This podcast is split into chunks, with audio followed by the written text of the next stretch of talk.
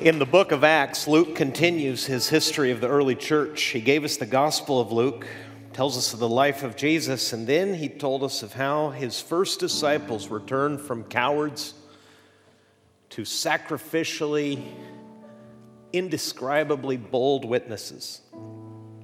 And the same machinery that had killed Jesus was threatening Peter and John, and here's what they told them Let it be known to all of you and to all the people of Israel that by the name of Jesus Christ of Nazareth, whom you crucified, whom God raised from the dead, by him this man is standing before you well. This Jesus is the stone that was rejected by you, the builders, which has become the cornerstone.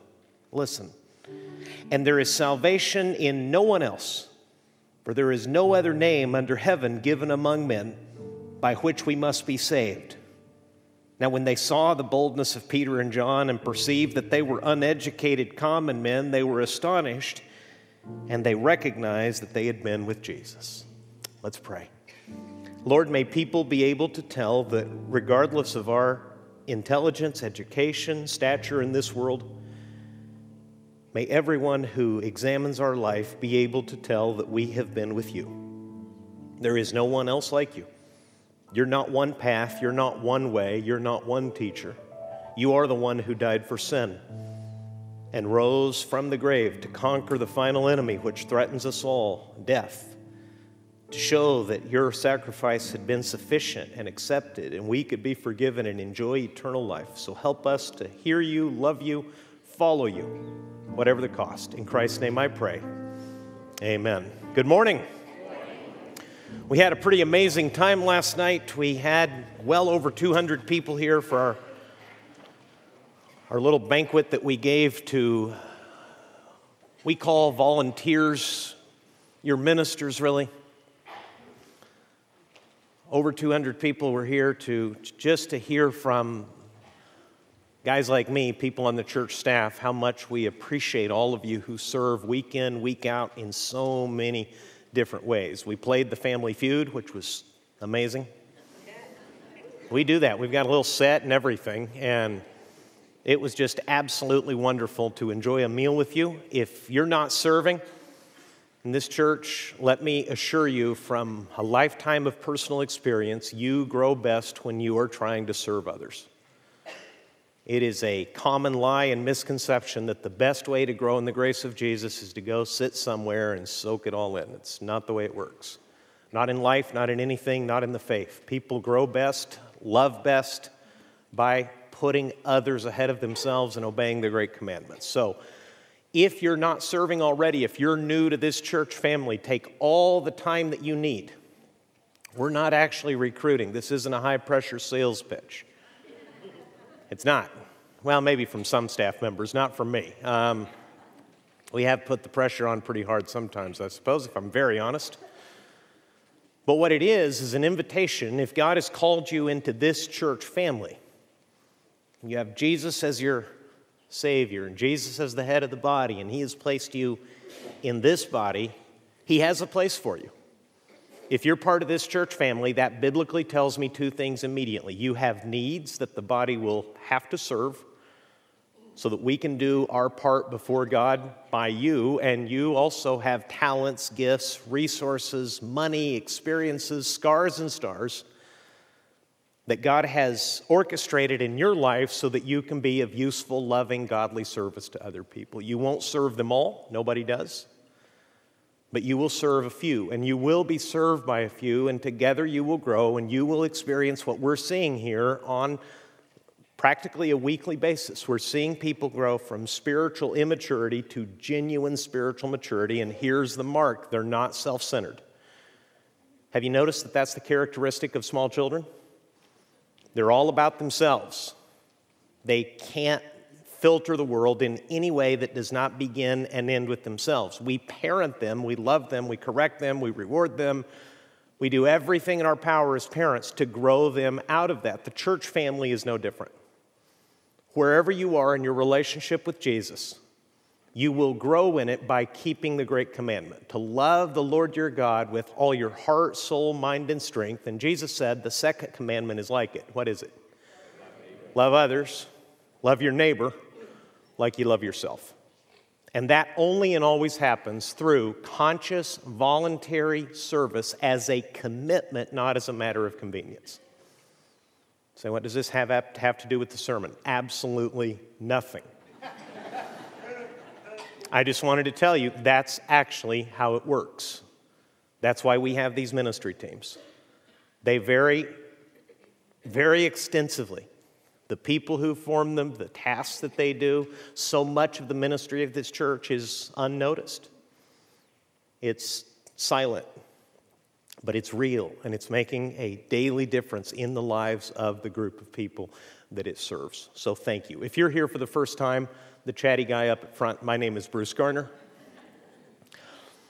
And I might be treading water a little bit verbally, not only to thank the volunteers and to encourage all of you to, in God's timing, take your place in the body and get to serving, because I'm a little, frankly, I'm a little apprehensive about this passage. I am. It makes me nervous. It puts me on edge because it's severe, it's heavy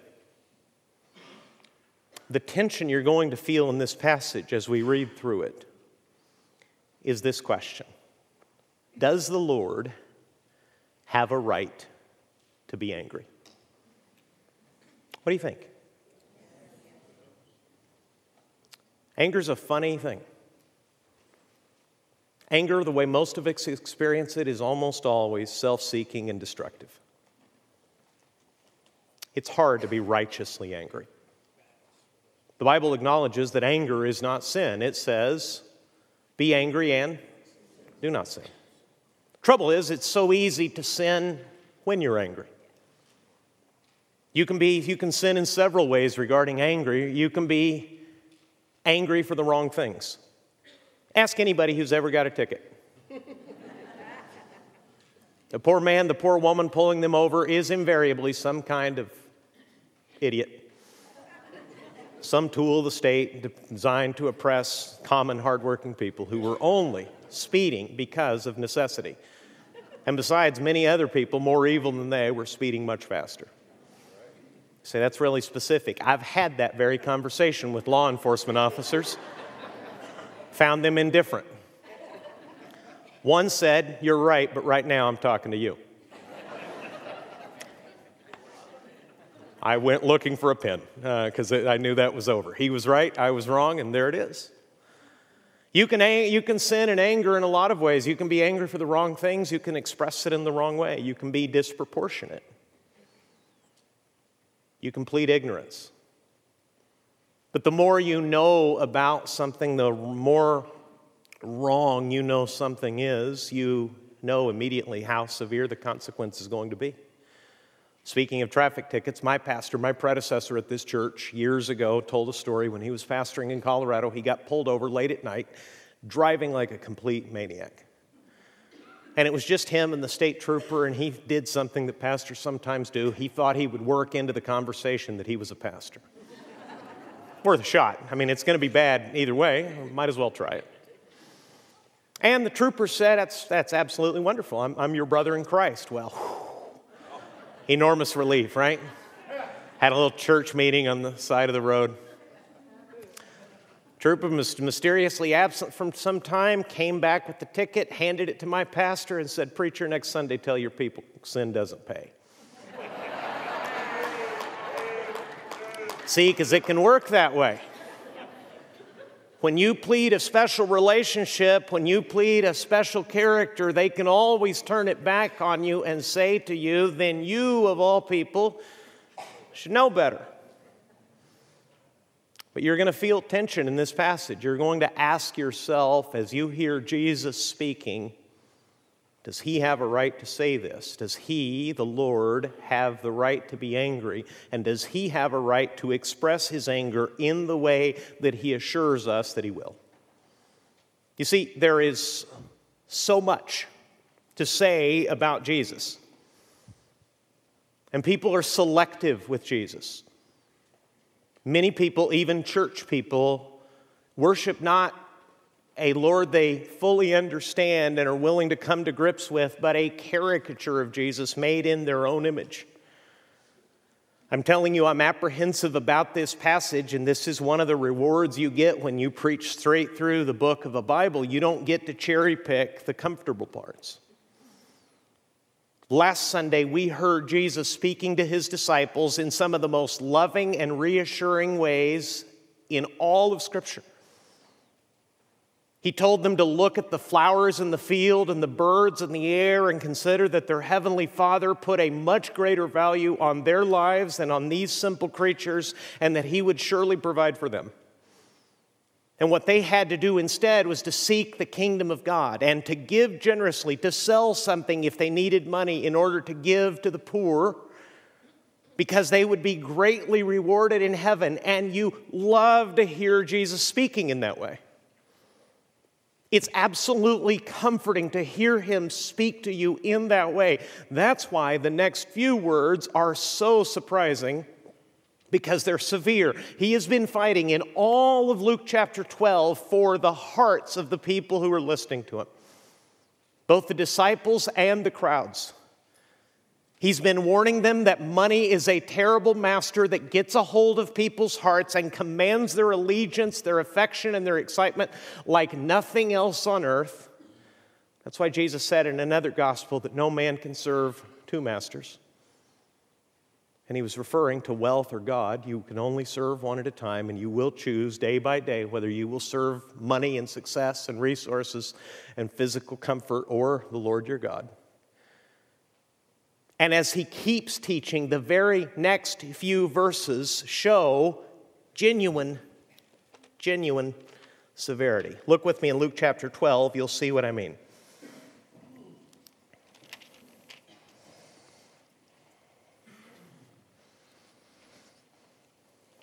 Luke chapter 12.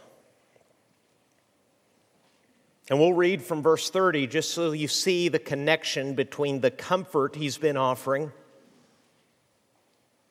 and the severity of the judgment he's about to announce. Luke 12, verse 30. All the nations of the world seek after these things. In other words, after material provision, after food and clothing. Here's his word of comfort Your Father knows that you need them.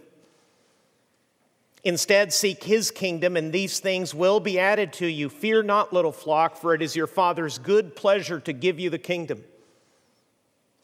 Sell your possessions and give to the needy. Provide yourselves with money bags that do not grow old, with a treasure in the heavens that does not fail, where no thief approaches and no moth destroys. For where your treasure is, there will your heart be also. Do you hear that?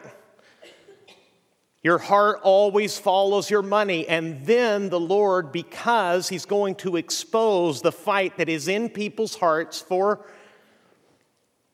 the allegiance of whether they will serve money in themselves or trust God that He will provide and put His kingdom, His purposes first, He's going to begin to teach them something frightening. And again, the tension you're going to feel is this Does the Lord actually have the right to be angry and to promise judgment the way He does? Verse 35. Stay dressed for action. Keep your lamps burning. Be like men who are waiting for their master to come home from the wedding feast so that they may open the door to him at once when he comes and knocks. Blessed are the servants whom the master finds awake when he comes. Truly, I say to you, he will dress himself for service and have them recline at table, and he will come and serve them. If he comes in the second watch or in the third and finds them awake, blessed are those servants. Look very carefully at verse 35. Stay dressed for action and keep your lamps burning. A friend of mine who has one of those high speed jobs says this If you stay ready, you don't have to get ready. That's what Jesus is saying here. There's a connection between all this comfort and what follows now. There's a war on for people's hearts. Anxiety, worry, fear that there will not be enough, that the best thing to do with money is to pile it up as high as you can. That pulls desperately as people's hearts. It always has. We've just perfected it here in coastal Orange County. Truly. We're an anomaly in every sense. We've never been, as a group of people in the United States, particularly on the coast, never has anyone been so blessed, so safe, so protected, and yet, in many cases, felt so anxious about material things. And Jesus says, here's what always happens with money wherever your treasure is, there your heart will be also. Your heart always follows your money. And then he says, the very next verse, stay dressed for action and keep your lamps burning because there was no electricity in these days, and men wore flowing robes. So he's literally saying is, stay belted up. Get ready to jump up and get after it.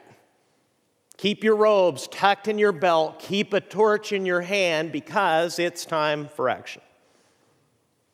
A couple weeks ago, I had an amazing experience. I was having breakfast with a lifelong first responder, and I got to see him swing into action. I was talking, we'd been talking for about an hour, and suddenly something behind me started going on that I couldn't see. A medical emergency occurred right behind me because someone fell over. And right in the middle of my sentence, he said, Stand by, and jumped up and went, and, went and took care of it. And I thought, now that's a lifetime of training and service right there. Not just a second. Stand by. Okay, well, let's go. And it, it, was, it was genuinely a beautiful thing to see, to see people rally. He was there first because he's been ready and been doing that sort of thing for a lifetime. That's the intensity that Jesus is urging on his disciples in this very next verse, verse 35. Stay dressed for action and keep your lamps burning. Be like men who are waiting for their master to come home from the wedding feast so that they may open the door to him at once when he comes and knocks. Blessed are the servants whom the master finds awake when he comes. Truly, I say to you, he will dress himself for service and have them recline at table, and he will come and serve them. Jesus is coming back. That is a biblical fact. It is as certain as his birth was in history. It is undertaught and underappreciated, but he has promised, just as he came, that he will return. And his word to his disciples is be ready. Be like servants whose boss is coming home. He may come in the middle of the night, so you be ready to go to the door and open for him and provide him light into his own home so that whenever he comes, even if it's in the middle of the night after a long time of feasting at a wedding banquet, he will find you ready. And Jesus says the disciples that God finds in that condition will be blessed. Jesus is coming back. Stay ready. And there's an immediate temptation in Christ, even among Christian circles who believe not only in the birth but in the return of Jesus to push the truth of his return off into some distant future that we do not have to be concerned about because it has been, from our perspective, delayed. Here's what Peter, one of his first disciples, said about that. Read this with me. It says, The Lord is not slow to fulfill his promise, as some count slowness, but is patient toward you, not wishing that any should perish, but that all should reach repentance. Why has the Lord not returned? Because of his great mercy and his patience. Because he knows when judgment begins, that's it. When he decides in his sovereign will to judge the people he made, there will be no further opportunity for repentance. And God, it says, is not wishing that any should perish, but that all should reach repentance. In other words, literally in Greek, that everyone should make a U turn, that everyone should turn around, turn from themselves, turn from their sin, and come back to Him. Come back to Him. Come to salvation. Come to the family of God. Receive forgiveness. Receive the cleansing of their sins. Experience His love and His provision. that puts such a high value on them that the same generous God who makes the lilies in the field look beautiful, of course, He's going to take care of you. But the temptation is to be sleepy, to be anxious and distracted, to not be ready. Luke 12, verse 37. Blessed are those servants whom the master finds awake when he comes. Truly I say to you, watch this. It's one of the most surprising verses in the entire Bible. He will dress himself for service and have them recline at table, and he will come and serve them. You understand the word picture that Jesus is using? Here's one of the difficulties in reading the Bible it's a historical document written by actual human beings, not by conjurers and mystics and people who were making it up. No, it was written by people who were willing to die for its contents. In other words, the same men who wrote it, both John and Peter, suffered severely. Most of them were murdered rather than take their story back about Jesus. That was often the choice that the first Christians were given. Take the story back and we'll let you live. No, you'll have to kill us instead.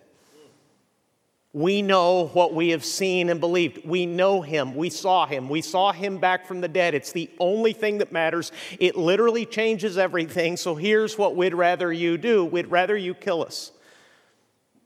We don't want death, we don't prefer death, but if it's between denying him and dying, I guess he'll have to kill us. And they did by the many thousands in the most brutal ways possible. So Jesus is telling people who are making up their mind about him, the disciples, the crowds, the religious leaders, they're all around Jesus, and he's saying, That judgment will come. I will return. You be ready.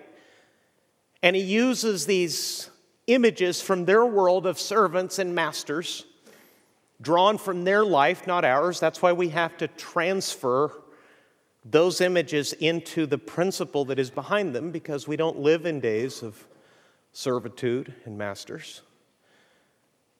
Jesus is saying, I'm like the master of a house who owns everything, who has left people who are apparently serving him in charge. Some will be ready. They'll stay belted up, they'll keep their torch in their hand, and they will be ready to welcome me when I return. And when that happens, here's the shocking part of this verse. Again, maybe the most amazing thing in the New Testament, aside from the death and resurrection of Jesus. Verse 37 Blessed are those servants whom the master finds awake when he comes. Truly, I say to you, he will dress himself for service. Who's getting dressed for service? The master is.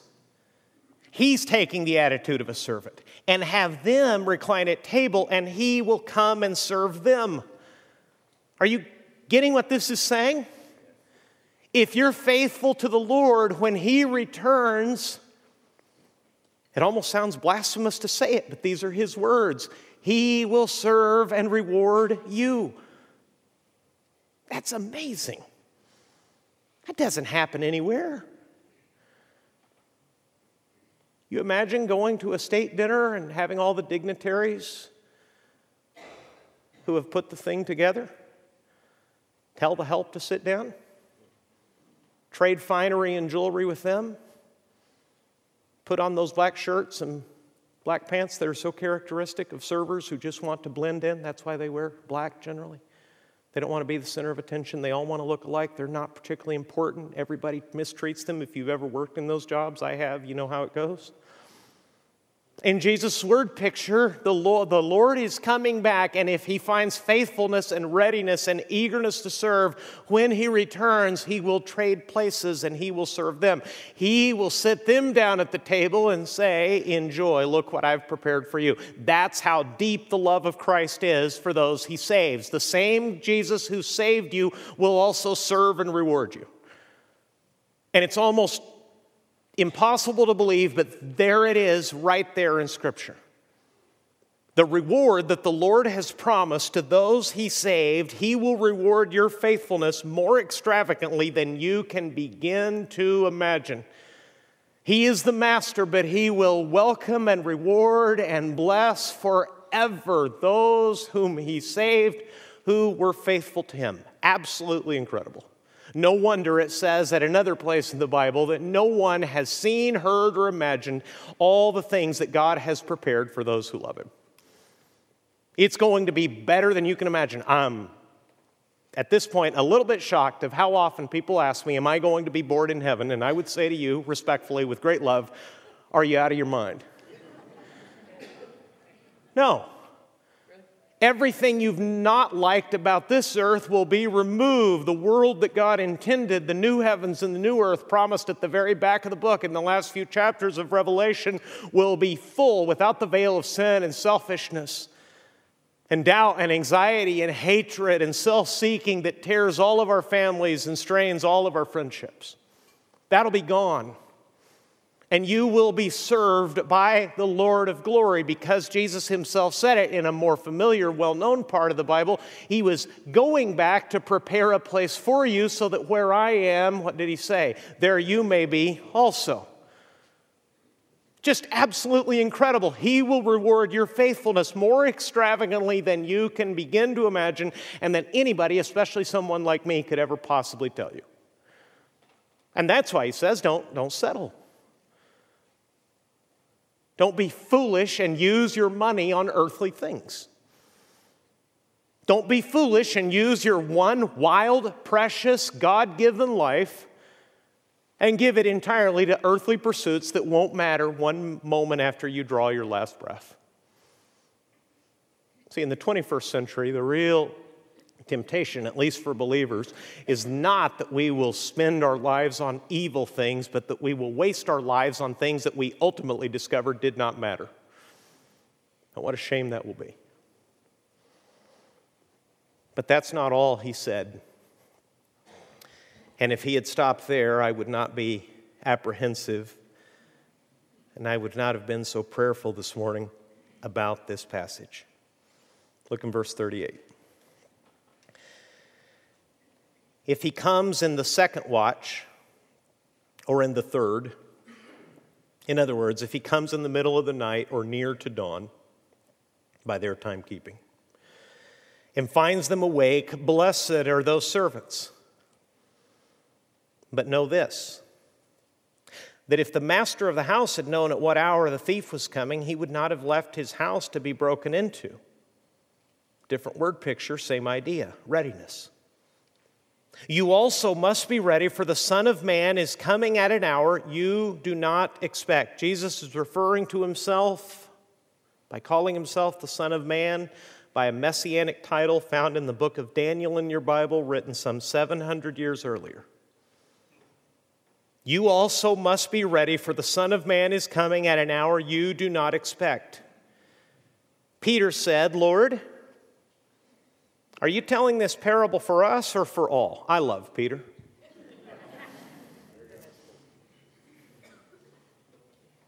This is pretty pointed, plain stuff. Are you just talking to us? Or all these people? Love Peter. He often asked the question that I would have wanted to ask. I probably just wouldn't have had the courage. Who does this apply to? You're telling us to be ready. You're telling us to watch out. You're telling us that you're returning. You're just talking to the inner core? You're talking to everybody. And the Lord said, Who then is the faithful and wise manager whom his master will set over his household? to give their portion of food at the proper time. Blessed is that servant whom his master will find so doing when he comes. Truly, I say to you, he will set him over all his possessions. And I think here Jesus is speaking specifically to Peter and specifically to all of you who serve and lead others. Those of you who have been given a position of trust and authority to lead anybody else, you're a manager, you dole out food, you provide care, you direct other people. If you are faithful in that, you will be greatly rewarded. In fact, the promises of reward only get bigger and better. Verse 44 Truly I say to you, he will set him over all his possessions. In other words, God's a good manager. If they trust you with the keys to the filing cabinet, they may someday trust you with keys to the whole building. If they ask you to get the coffee and you didn't get the order right, spent half the money and brought them no change, you're never going to get the keys to anything. God's a good manager. As He doles out responsibility, He rewards faithfulness. Clear so far? And Peter, as chief among the apostles, the most outspoken, a foundational man who will eventually himself be crucified rather than deny his Lord, is being plainly told in response to his question Peter, you have a great opportunity set ahead of you, and so does anybody whom the Lord has saved. The more faithful you are with what he has given you, the more vigilant, the more ready to serve, the more you stay ready and don't have to get ready and are mindful about the Lord's business to love him and to love and serve others, the more you will be rewarded. God is a good and faithful manager. He's not like some of the jobs you've had that were corrupted by politics, nepotism, and who knows what else, where good people get ignored and incompetent people get promoted. Anybody ever had a job like that? Of course you have. Everyone in the world has had a job like that. Lord's not that boss. He is offering to those who are faithful more rewards, more opportunity, more more blessing in the new heaven and the new earth than they can possibly begin to imagine. But that's not all he said. But if that servant says to himself, My master is delayed in coming, and begins to beat the male and female servants, and to eat and drink and get drunk, the master of that servant will come on a day when he does not expect him at an hour he does not know, and will cut him in pieces and put him with the unfaithful. Whoa. You see why I was anxious? That took a turn, didn't it? Here's why. The Lord, the judge of all the earth, who made mankind in his own image and sees it daily, torn and burdened with so much evil, has promised one day to return and set things right. And his judgment will be more severe than anyone wants to believe. And at that exact point, you may say to yourself wrongfully, I say this with love, foolishly, God has no right to judge and you're wrong. You know who bears the greatest burdens in this world, humanly speaking? Those who know the depths of its evil. Talk to first responders. Talk to people who have been in combat. Talk to people who work the graveyard shift in any emergency room. Talk to anyone who is in contact daily with children, like school teachers. It's not the same as an ER, but school teachers become aware, like ER technicians, like police officers and firefighters, that there is evil in this world that is so horrifying that they have sometimes a hard time sleeping knowing that such, a, such people exist in the world that are willing to do those sorts of things to children.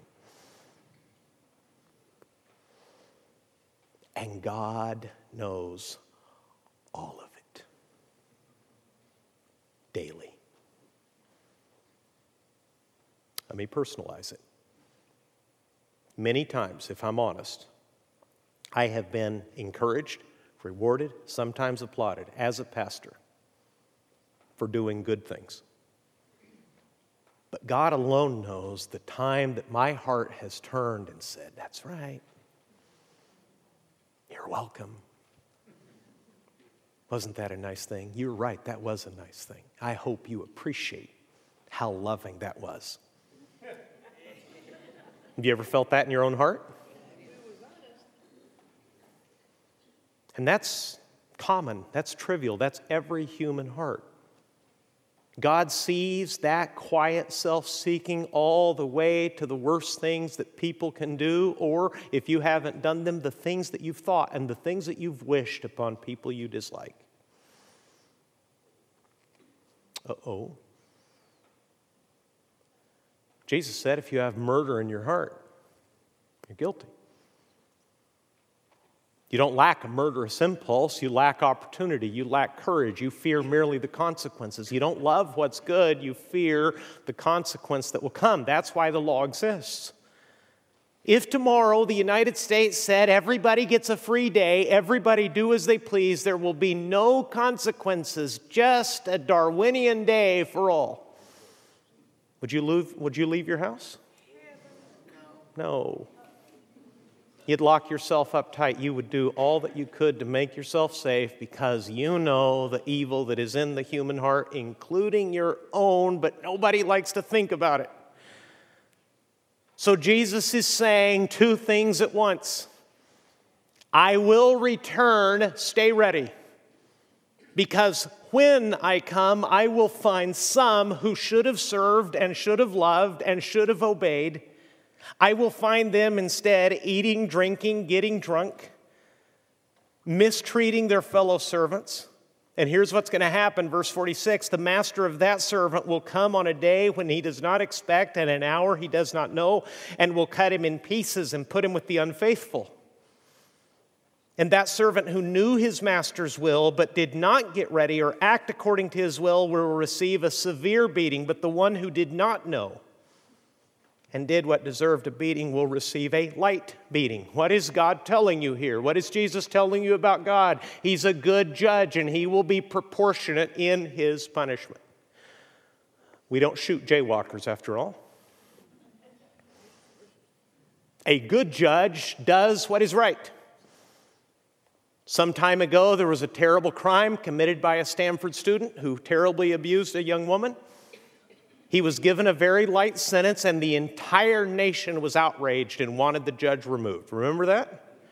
Why did we have that common reaction? Because everybody on earth who has a normal working conscience knows that justice may, must be proportionate. And Jesus is telling you here that his return will precipitate judgment against all the evil that God sees, and God himself will do what is right. Those who sinned in ignorance will still be judged. Those who knew full well and sinned with eyes wide open, for them the judgment will be more severe. But everyone is under the watchful eye of the judge who delays his coming only because he does not want to exercise that judgment. He would rather people turn in repentance. Make sense? I spoke to someone who loves the Bible, has read this passage many times, and told them I've got kind of a tough assignment this week. These words from Jesus make me anxious. And they said, I've read that many times. I'd never noticed, probably because it made me anxious or I didn't understand it. That's why we're going right through the book. Because you need to know this also is part of God's character. The same Jesus that promises his disciples, God will take care of you. You have absolutely nothing to worry about. His same goodness, that same good, loving character is telling the world judgment will come. And people will not always be disappointed that justice is delayed or justice is denied. But I've discovered something about justice. I want it for others. For myself, I only want one thing mercy. And Jesus is promising that God will do the right thing. His judgment will be proportionate, it will be right. God both rewards and disciplines, He both rewards and judges. Listen to the apostles apply this teaching of Jesus and other parts of the Bible writing to Christians and we'll be done. I want you to read a couple passages with me. 1 John chapter 2 verse 28 will be on the screen. Read this with me. It says, "And now little children abide in him so that when he appears we may have confidence and not shrink from him in shame at his coming." Have you ever noticed that verse before?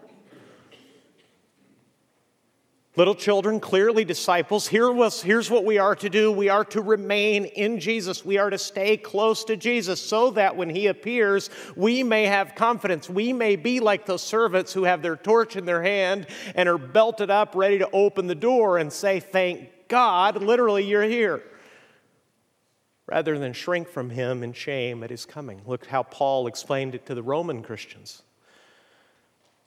He said, Besides this, you know the time that the hour has come for you to wake from sleep. For salvation is nearer to us now than when we first believed.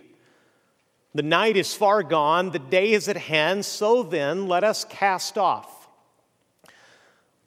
Well, that slide's chopped up.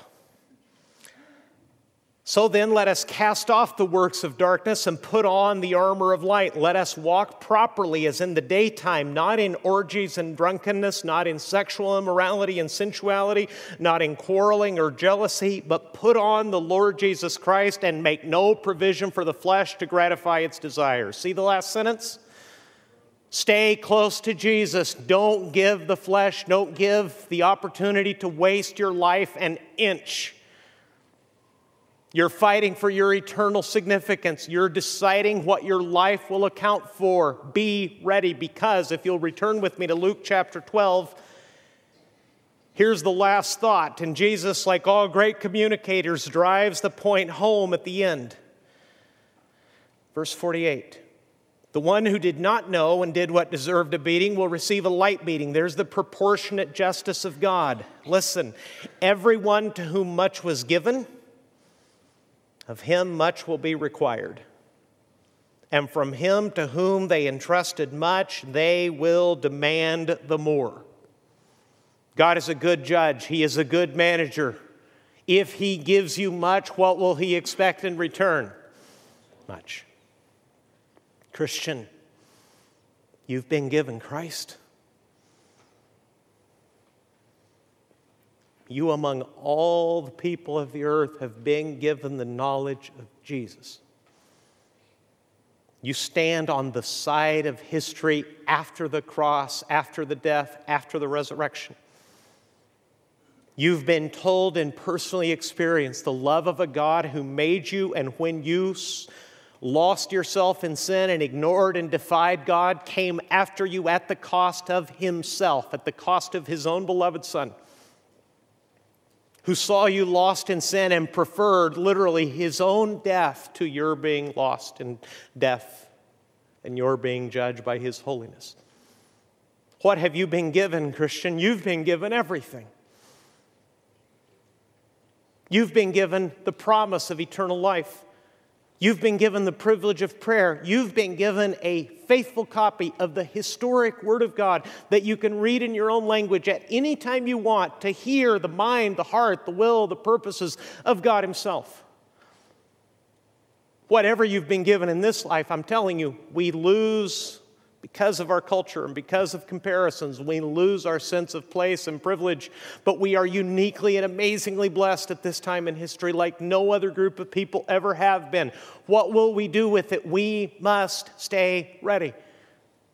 We must stay ready for action. We must make the light of the gospel shine. We must be ready so that when the Lord returns, he finds us faithful. Here's the weight and the promise and the reward and the warning of this big passage in Luke, which made me so anxious. The Lord both judges and rewards. You stay faithful. If you haven't given your life to Christ, honestly, what are you waiting for? There's not a bit of judgment in anything I've heard. If you've heard judgment coming from me, please let me apologize for communicating poorly. I stand in the service and in the presence of the same God who will deal with all of us. People don't like to come to church because they find it judgmental. If such churches exist, as God is my witness, we are not trying to be one of them. I answer to the same God as every one of you do. I am telling you, I feel the weight of this passage because I know how much I've been given. My grandfather was a wretched alcoholic and a fighter and an abuser. And God spectacularly saved him and changed our family's history, so that three generations later, I was born into a loving Christian home, given the most amazing parents anyone ever could be, and was always and only told how good God was.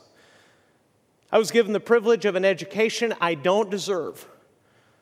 So many things that I could tell you time and again. I'm telling you, not in a judgmental, I've got this figured out. I'm telling you this as a fellow servant. Jesus actually is coming back with both judgment and reward in his hand. He's going to do what's right. You and I need to stay faithful. And if you haven't run to Jesus for mercy, please take this as my personal plea to do so this morning.